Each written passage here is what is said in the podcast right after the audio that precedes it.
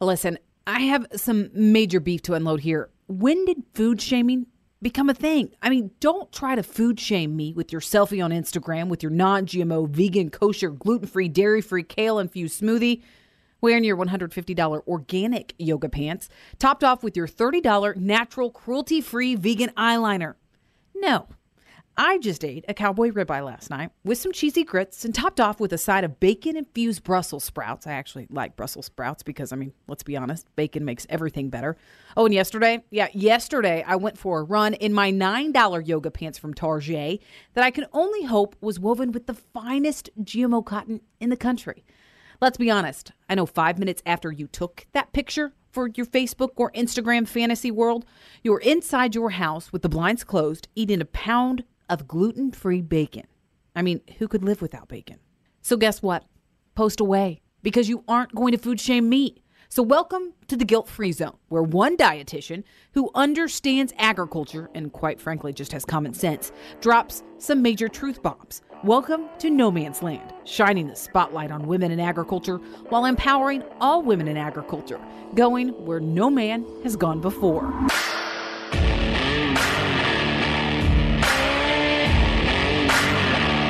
Welcome back to No Man's Land in Agriculture. Excited today to have Leah McGrath on the show with me. Now, if you're not familiar with Leah, you will be by the end of this, and you'll want to follow her on Twitter because she really has some interesting things that she tweets out. But she's a corporate supermarket dietitian, a former Army dietitian. She's the founder of Build Up Dietitians and has spent the last six years visiting over 40 farms and ranches just to learn more about agriculture and farming. How awesome is that? Leah, thank you for joining me. Oh, thank you, kind. It's a pleasure. So, six years ago, what gave you the idea that, hey, I actually want to go out to some farms and ranches and learn, uh, you know, more firsthand about about what agriculture is doing? You know, I think it was because of the types of questions I was getting from a lot of our customers that I felt I couldn't answer. You know, about how food was being raised, what was being put on crops, how animals were being treated, and I thought, you know, I need to know these things myself so that I can answer these people confidently and know where to direct them um, for more information and so that I feel comfortable as a dietitian because if pe- what I found was that people were becoming so afraid of food that they were afraid to eat certain things, whether it was drinking milk or eating beef or eating pork or buying fruits and vegetables. So I just felt that the more I knew, the better I could help people. So, Leah, when you hear things like, and thank, first of all, thank you for that. For, for farmers and oh, ranchers, thank you for that. But when you hear from people that say, for example, you know, I actually went to, um, I, I went to the chiropractor a couple years ago, and that chiropractor told me, he said, you know, you've got to stop drinking milk. It's bad for you. When you hear people say stuff like that, like what goes through your mind? You know, it's funny that you say you mentioned chiropractor because I have a I the same kind of experience, but with another non-medical healthcare practitioner. And you know, I will sometimes ask, you know, why do you say that, or why do you think that? And I guess the first question is to find out the why. Like, why do they believe that, or why would they why would they put that kind of information out there without knowing uh, your background or your preferences or um, your nutritional needs? And that's what we do as dietitians. And you know, there's a lot of that out there now, Ty, and a lot of people are are spreading misinformation about our food supply and about uh, things like milk or beef or pork or tomatoes. So yeah, so finding out the why, why they think that. And speaking of misinformation, you know, GMOs, that's been a hot topic for so long. It seems like the conversation is evolving, Leah, but still, mm-hmm. I hear from consumers, people on the street all the time that, you know, that GMOs are, are, are bad for you. So when you hear someone make a claim like that, that GMOs are bad for you, as a dietitian, how do you respond? What do you say to that?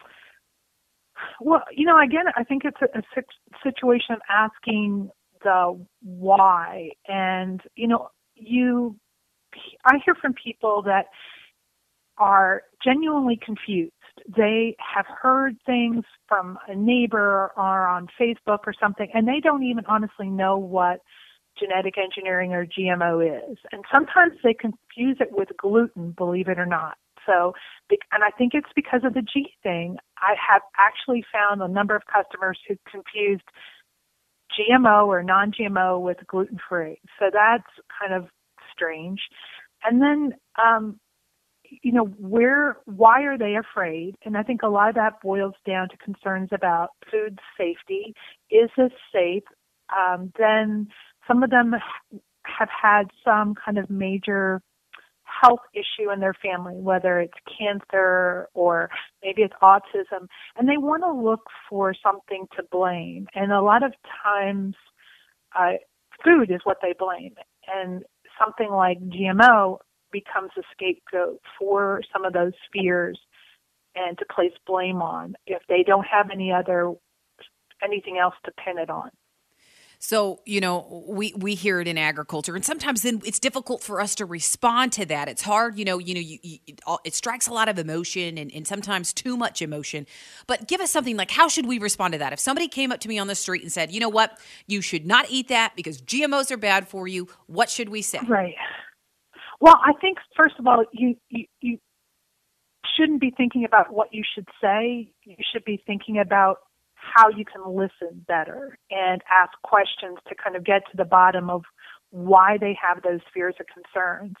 And then, you know, perhaps empathizing with them about those fears and concerns before you start throwing a bunch of science or information at somebody because I think that's a if, when we do that and I think that's a very natural tendency but it's also a very quick way to shut the conversation down. Right. So um, I think listening and being empathetic, you know, I'm a mom too. I understand where you're coming from.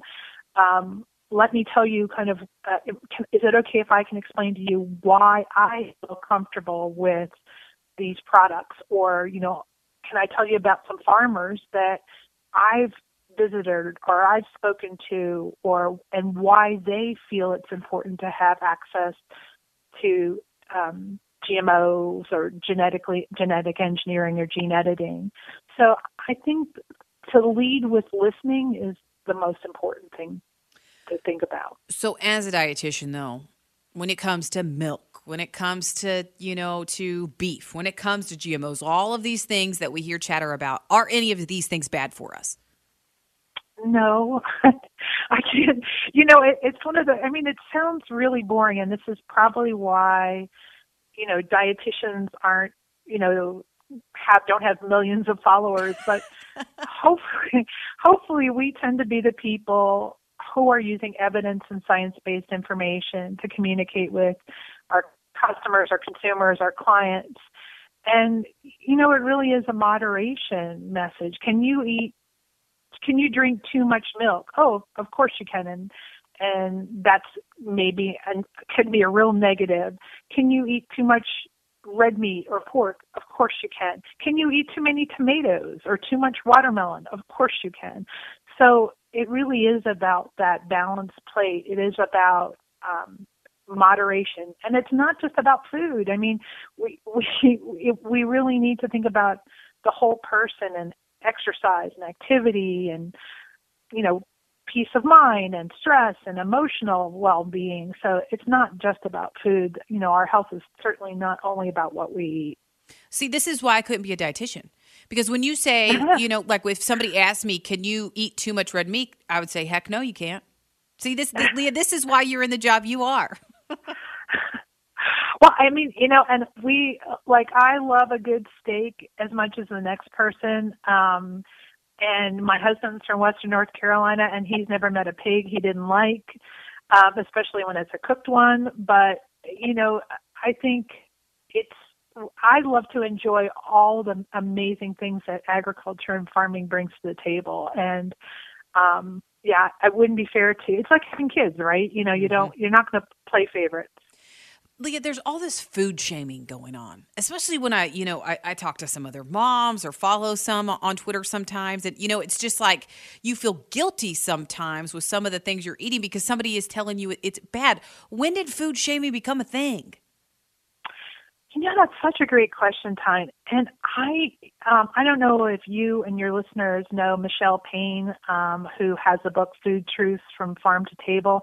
She talks about a lot about that issue about food shaming, and you know, food shouldn't be about guilt, and it also shouldn't be about that level of obsession um, about things like clean eating and labels on food. I mean, whatever happened to just enjoying what we were eating and with our families or when we go out to dinner without being so preoccupied by a label on the front of the package, which is just marketing. That's all it is. Um, so I know I, I feel like social media um, certainly has a responsibility in um, that conversation becoming so negative around food and mm-hmm. body image. Mm-hmm. Um, so I certainly saw a change when Facebook, Twitter, Instagram became really popular. So you said labels labels are, are, are, just marketing. So when you look at you enter the grocery store today and you are consumed by all the labels in the grocery store sure. right now, are a lot of those misleading, Leah? Oh, definitely. I mean, if, if you think about the fact that you know, you know, in our supermarkets we have um, probably close to a hundred thousand different items. You know, that's that's food and non-food items. But how do brands and manufacturers attract your attention as you walk up and down the aisle? Well, they have to, you know, have certain colors on packaging, and that's all that's all very psychological, like which colors attract attention and which areas of the store. Then they have to have certain labels on packaging that maybe are the trend or fad of the moment. You know, we went through the gluten free phase, it's the non GMO phase. So um, that all those things on packaging are just really to attract attention. It's kind of like, you know, putting makeup putting makeup on, right? So without makeup, you know, you know, I don't know. I'm pretty fair, so I don't look very impressive. Once I put a little bit of makeup on, I can attract a little bit more. So I feel like that's what manufacturers are doing. Those those labels in front of the pack package are just to attract attention. What I tell um, consumers or customers is don't pay attention to that. Turn the package around or over and look at that black and white nutrition facts panel. Look at the ingredients. That's that's the truth right there. That's not the marketing. But how many people actually turn around the box and don't just look at the label on the front? How many actually look at that nutrition panel on the back? Because I know when I'm in the grocery store, I don't take the time to do that enough. You're such a buzzkill. I know, right? you are. Oh. You are absolutely right. Uh, the majority of customers do not do that. We, in our perfect dietitian world, we would love it if more people did spend time looking at the nutrition facts panel and the ingredients. Um, I I think I've seen somewhere some sort of metric or analysis that maybe 30% of consumers actually spend the time to look at the nutrition facts panel or the ingredients. That so doesn't surprise me. Not as many as we would like. No. Well, you know, it's not only labels on boxes, Lee. I mean, we, we try to label ourselves. I'm a vegan. Yeah. I'm a vegetarian. Right. I mean, all of these different labels, and you describe it as it's almost a religion for some. Yeah.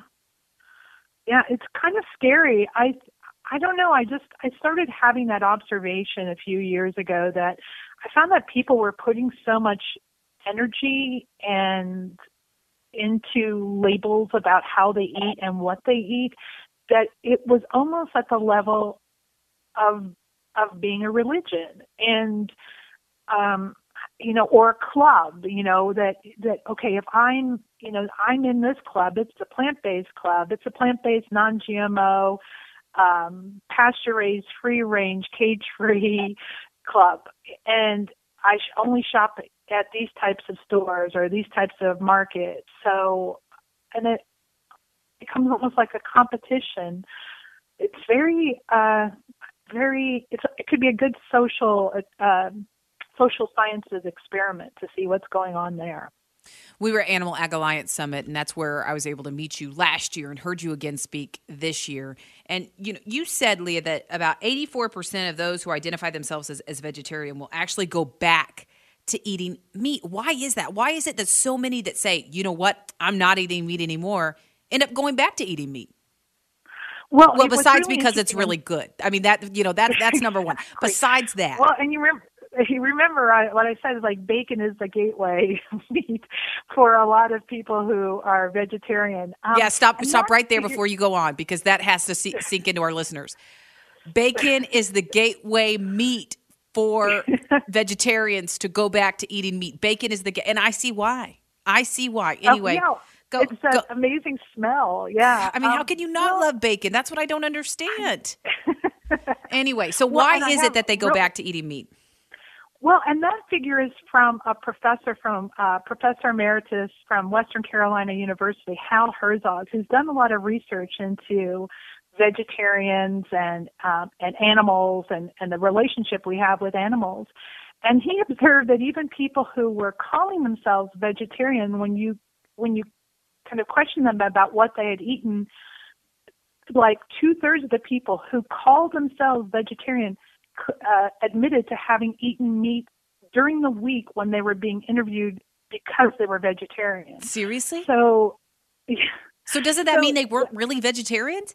No, yeah. So ex- again, it, I think you know technically they're probably more like semi-vegetarians or flexitarians, however you want to say that. But yeah, and, and I think it's very interesting that um, that there can be a lot of reasons people go back, resume eating meat, and and some of it that I saw in literature was uh, people didn't feel as good.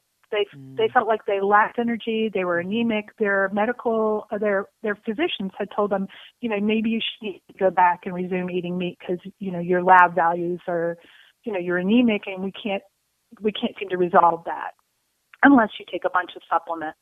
Um, or maybe they got some better cooking skills.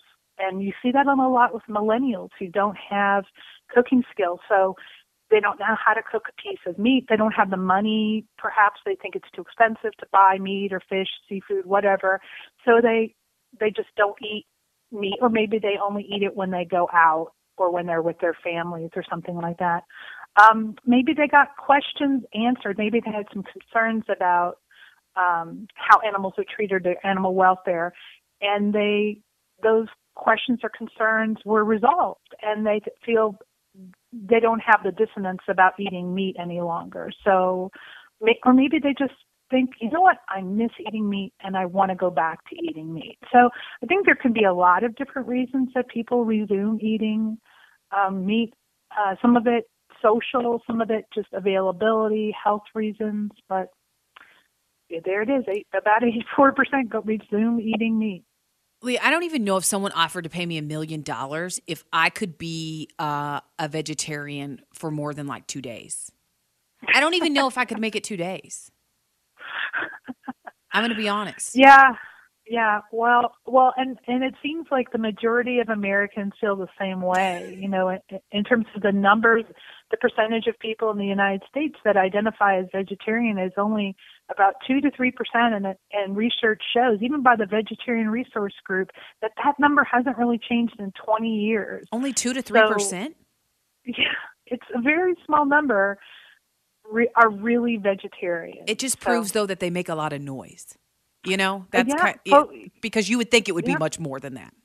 Yeah, and in the vegan, uh, big people who identify as vegan are, is even much smaller than that. You're talking about probably less than 0.5 percent of the population. So it's a very small percentage. But unfortunately, um, it it can uh, some of those loudest they can be the loudest voices that that retailers or that farmers hear, uh, especially on social media. Yeah, we know that all too well. All right, speaking of labels, real quick, this plant based diets. You've mentioned it. You talked about it at the Animal Ag Alliance Summit. Really quick, I have I have a, a, a question on this, but really quick, what is plant based diets? I mean, I think I know what I mean, but or what it means, but what is the official definition, or is there one? So there's really no official definition, but when you look at it online or when you look at research about it, it looks a lot like describing someone who follows a vegetarian or meat-free diet. So their diet is primarily fruits, vegetables, grains, seeds, nuts. Um, in some cases, you people who follow a plant-based based diet say that they are, are described as having occasional sources of animal animal products, meat, chicken, fish, eggs, dairy. In some cases, you'll find people who are plant-based who do not have any animal products in their diet. So that looks more like a vegetarian or perhaps even a vegan. Um, but and it's also can be called interchangeably like plant forward, plant focused, plant. Um, so there's a couple different ways people describe it. That just adds more confusion. Anyway, I know. Is it true though that with these plant-based diets that like groups like um, HSUS are training food service professionals in like hospitals, colleges, all of these these places to use more plant-based diets and, and cook this way because they say it's healthier? Yeah, I'm I'm definitely seeing that. I mean, I've I've seen it here locally, and I've heard about cases in hospitals throughout the U.S. where um, the food service is it starts out maybe with a meatless Monday, and then moves into um, having calling their menu plant based and getting rid of products from um, cafeterias, from food service, training physicians, training dietitians, training food service workers on um, plant-based menus. Now, there's I have nothing against eating fruits and vegetables and grains, things like that, because it's part of the dietary guidelines. That's recommendation is to have um, half your plate fruits and vegetables, and then whole grains and and protein. But um, I think some of the what's behind those initiatives, when you look at it more closely, are groups like nutritionfacts.org, which is a vegan group, and Physicians for Physicians Committee for Responsible Medicine, which is another vegan group. And um, so I I'm I'm a little worried. I'm a little suspicious of what is the ultimate motivation for that kind of training. Is it to get people to eat more fruits and vegetables and grains and learn how to cook things like that, or is it um, to push people to, towards a, a vegan or vegetarian diet. Well, to wrap things up, Leah, as a dietitian, what do you want farmers and ranchers to know? Oh, well, I would love farmers and ranchers to know that um, dietitians, most of us want to learn more about farming and agriculture. And um, I know a lot of farmers and ag people don't interact with dietitians regularly. But there are lots of ways to uh, change that by um, reaching out to your state dietetic associations and getting to know dietitians because we're the people between the farm and the plate where that help educate consumers and it's the more we know the more we can help farmers and the ag community spread good news about um, this amazing food system we have in the United States. So um, yeah, and if I can be of any help, I, I am more than willing to help connect people and um, yeah the more you, the more we all know the better for all of us and Leah, real quick, what is your advice specifically for women in agriculture? I mean, I look at my case. You know, I'm I'm a mom. Um, I have a lot of friends that that you know they do the grocery shopping. They do all of that for their household. I'm one of those that does all the grocery shopping for my household. What is your advice for women in agriculture? Well, you know, I am amazed by how many incredible women who are involved in agriculture that are on social media because you can relate to uh, all these consumers and shoppers so much better than many times I can because you're telling stories right from the farmer, right from the agriculture community. And I think that your credibility is so much greater because you are speaking not only as a mom, but as somebody who knows the agriculture community, knows the farming community.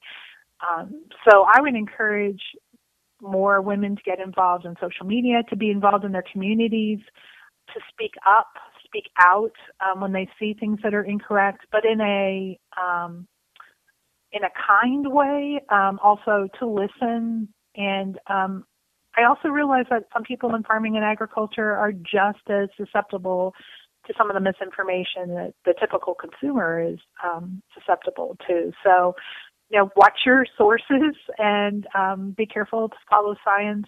Make sure you're following science and evidence and not um, fear based messages.